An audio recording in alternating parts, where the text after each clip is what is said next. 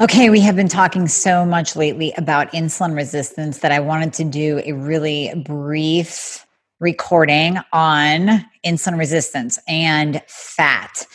Are you finally at your wits' end where you are tired of dealing with doctor after doctor? Maybe you've spent thousands on integrative or functional practitioners that have not helped you at all because they don't know the thyroid and hormones. They're not even testing properly. So come work with myself and my team. We prescribe to all 50 states and parts of Canada. I have you covered. I've been building this team for years so that I could help you no matter where you are. All you have to do is click the link in the show notes, book a free application call. We're going to go over your current health situation, what worked, what hasn't worked, all the things. And then we will pair you up with the right program for you where we will do it all. You will come out the other side of the program totally optimized, getting your life back. You're going to recognize the person you see in the mirror again. Doesn't that sound absolutely amazing? Well, it might sound like you don't even believe it, but I promise you, I promise you, we will take good care of you. So click the link in the show notes, book a call today, and we'll be talking to you soon. So, when we're talking about the fat cell, you have to think about the fat cell as its own endocrine system. We are learning so much more about fat. It's not just a blob that causes you anxiety and distress when you put on a pair of jeans. It is so much more than that.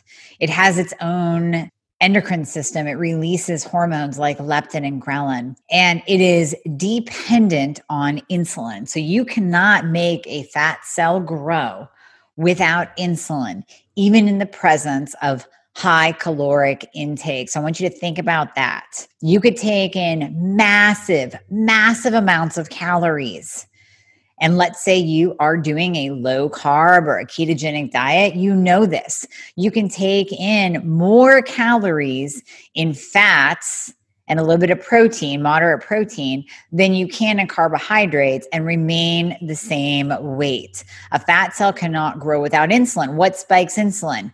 Carbohydrates and sugar.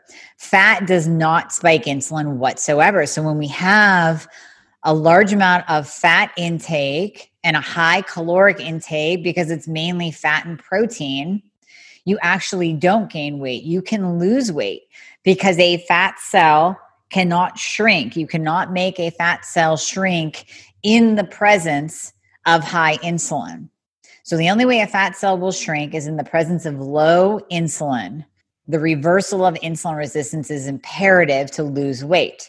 It's not about calories in, calories out. You can count calories all day long. And as you're counting them, make sure that you look at is your diet mostly carbohydrates or is it mostly fat and protein? If it's mostly fat and protein, watch those calories increase, increase, increase. If you have the guts to do so, try increasing your calories to two, three, five thousand calories per day.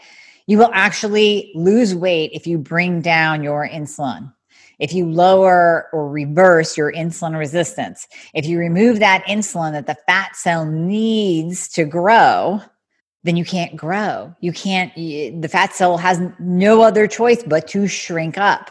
Now, if you keep your calories low, let's say you do 900, 1,000, 1,200 calories, and the majority of your diet is carbohydrates, you are pumping up your insulin. You are increasing your insulin. With or without insulin resistance, you are increasing your insulin. Plain and simple. We know this. We know this from a scientific fact. Fat does not increase insulin. Carbohydrates increase insulin. Sugars increase insulin. That includes fruit, increases insulin.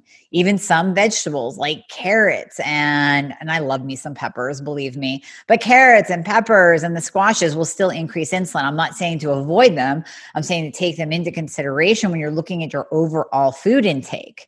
If you want a fat cell to shrink, you have to pull its insulin. Now, you type 1 diabetics, that does not mean not taking your insulin. That is not what I'm saying. But if you look at a type 1 diabetic, oh, how about that, right? So, type 1 diabetics need insulin to survive. We need insulin. I say this all the time in every insulin resistant recording, video, audio podcast that I have done. I say that we need insulin to survive. We need it. Type 1 diabetics, you have to take it if you withhold your insulin, You are actually in a kind of anorexic state because you're trying to get skinny by not giving your body insulin, but you're you could end up that could be a fatal decision on your part. Don't do that. But that's the perfect example. If we look at type 1 diabetics that don't get their insulin, they will shrivel away to nothing. They will be skin and bones because they have no fat on their body. Fat needs insulin to survive and to grow. So, if we keep our bodies in a low insulin state, our fat cells can shrink. In the presence of insulin, fat cells will grow. Remember that you cannot make a fat cell grow without insulin, even in a high caloric intake. Calories in, calories out do not matter.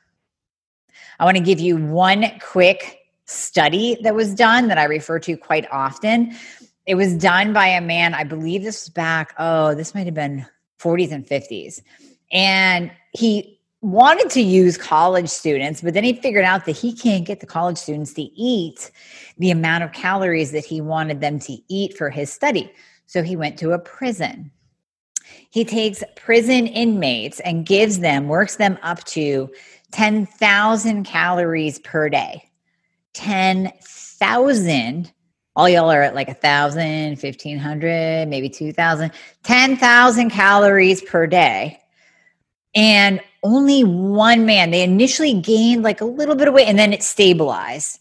And then some of them actually lost weight. One man kept gaining, but that's because he had metabolic dysfunction that needed treated, like a thyroid condition, something like that. So when you optimize the thyroid and when you actually reduce insulin, calories don't matter.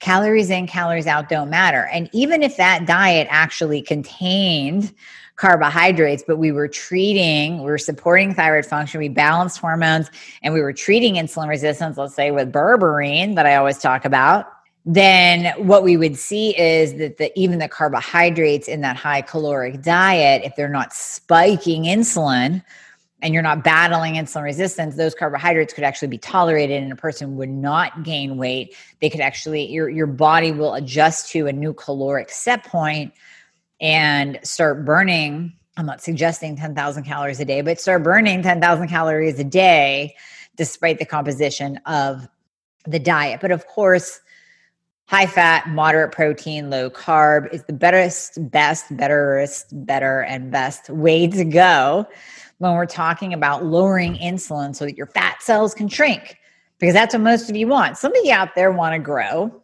Some of you need to gain weight. I would say it's a very small population because most of us are battling the standard American diet. Most of us are battling a lot of misinformation that we've been hearing about, reading about, searching for information. Maybe you tried vegan, maybe you tried vegetarian, you did high carb, low fat, you're staying away from oils, you're whatever, doing the the fast metabolism diet, your carbs are all over the place, you're eating oats, you're eating apples. You don't even know what's going on. There's a lot of information out there. Just remember this simple thing.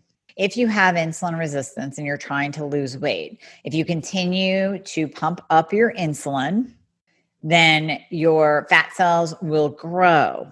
If you lower your insulin through whatever means, whether it's changing your diet, using berberine, I mean, you should change your diet anyways.